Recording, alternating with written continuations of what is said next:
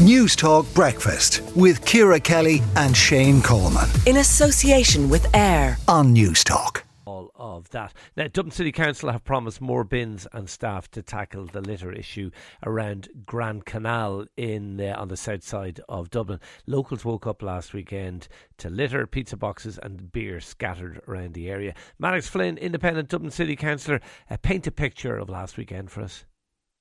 Well, basically, it looked like you know the, the, you know the city had been bombed. Actually, there was that much debris around the place. The whole of the canal at, at Portobello uh, and at the at, just beside the uh, Charlemont Street was completely destroyed, with drinking paraphernalia, cans, bottles, plastic, takeaway food containers. It was literally everywhere.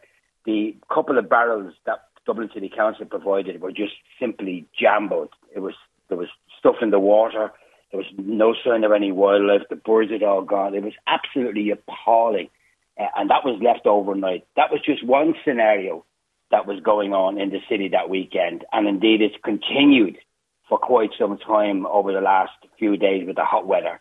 This is not something that simply happened, you know what I mean, recently. This has been ongoing for years since we privatised waste and since the CEO, Mr. Owen Keegan, did massive cutbacks of the staff at Waste Management. They are those men and women who clean the streets on a regular basis. I checked with staff. They told me that there were 10 people on for the weekend to clean the streets. Uh, so you can imagine the kind of tasks that they're doing you know, so it, it, it is just atrocious. Yeah, uh, let me just read you what a uh, DCC spokesperson said. Uh, there are currently 10 litter barrels in the area, uh, active cleaning staff up to 8 pm on Friday and from 5.40 am to 6 pm on Saturday and Sunday. The area is cleaned to a very high standard by 8 am each day. Well, look, I mean, the reality is is that that's a press statement, you know what I mean? And, you know, it's not worth the paper it's actually written on. I've thousands of those. The reality is that the streets of Dublin are filthy dirty, they're manky, and they have been for months. There's stains all over the footpaths, there's dirt everywhere, seagulls literally running amok. The streets are being used as laboratories by drinkers.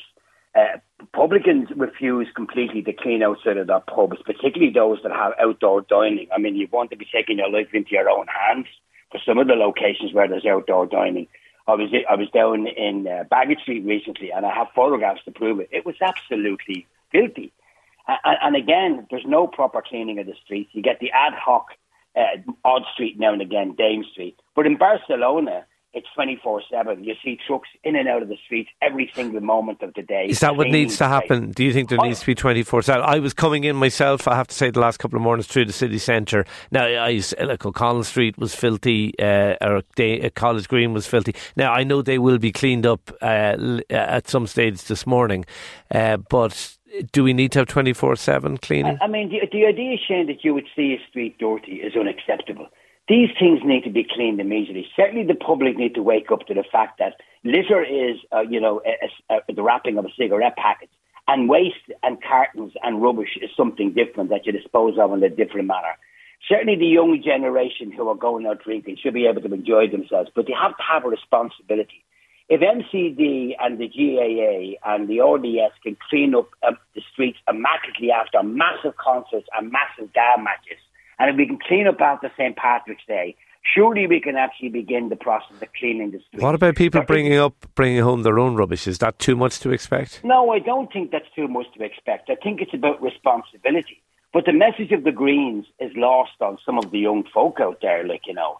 And as I said, we were at a meeting in Dublin City Council recently, uh, uh, called by the Green by the Green Party uh, on climate action. And after four hours of rather fantasy uh, projects that they were talking about, and literally atrocious stuff, I simply said, "Can we get a street cleaned? Can we get one street washed down and cleaned proper and right, just for tonight?" And there was stony cold silence.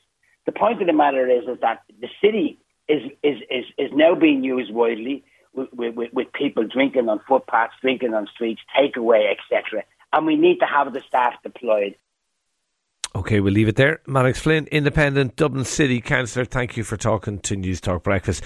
087 1400 106. WhatsApp us what you think.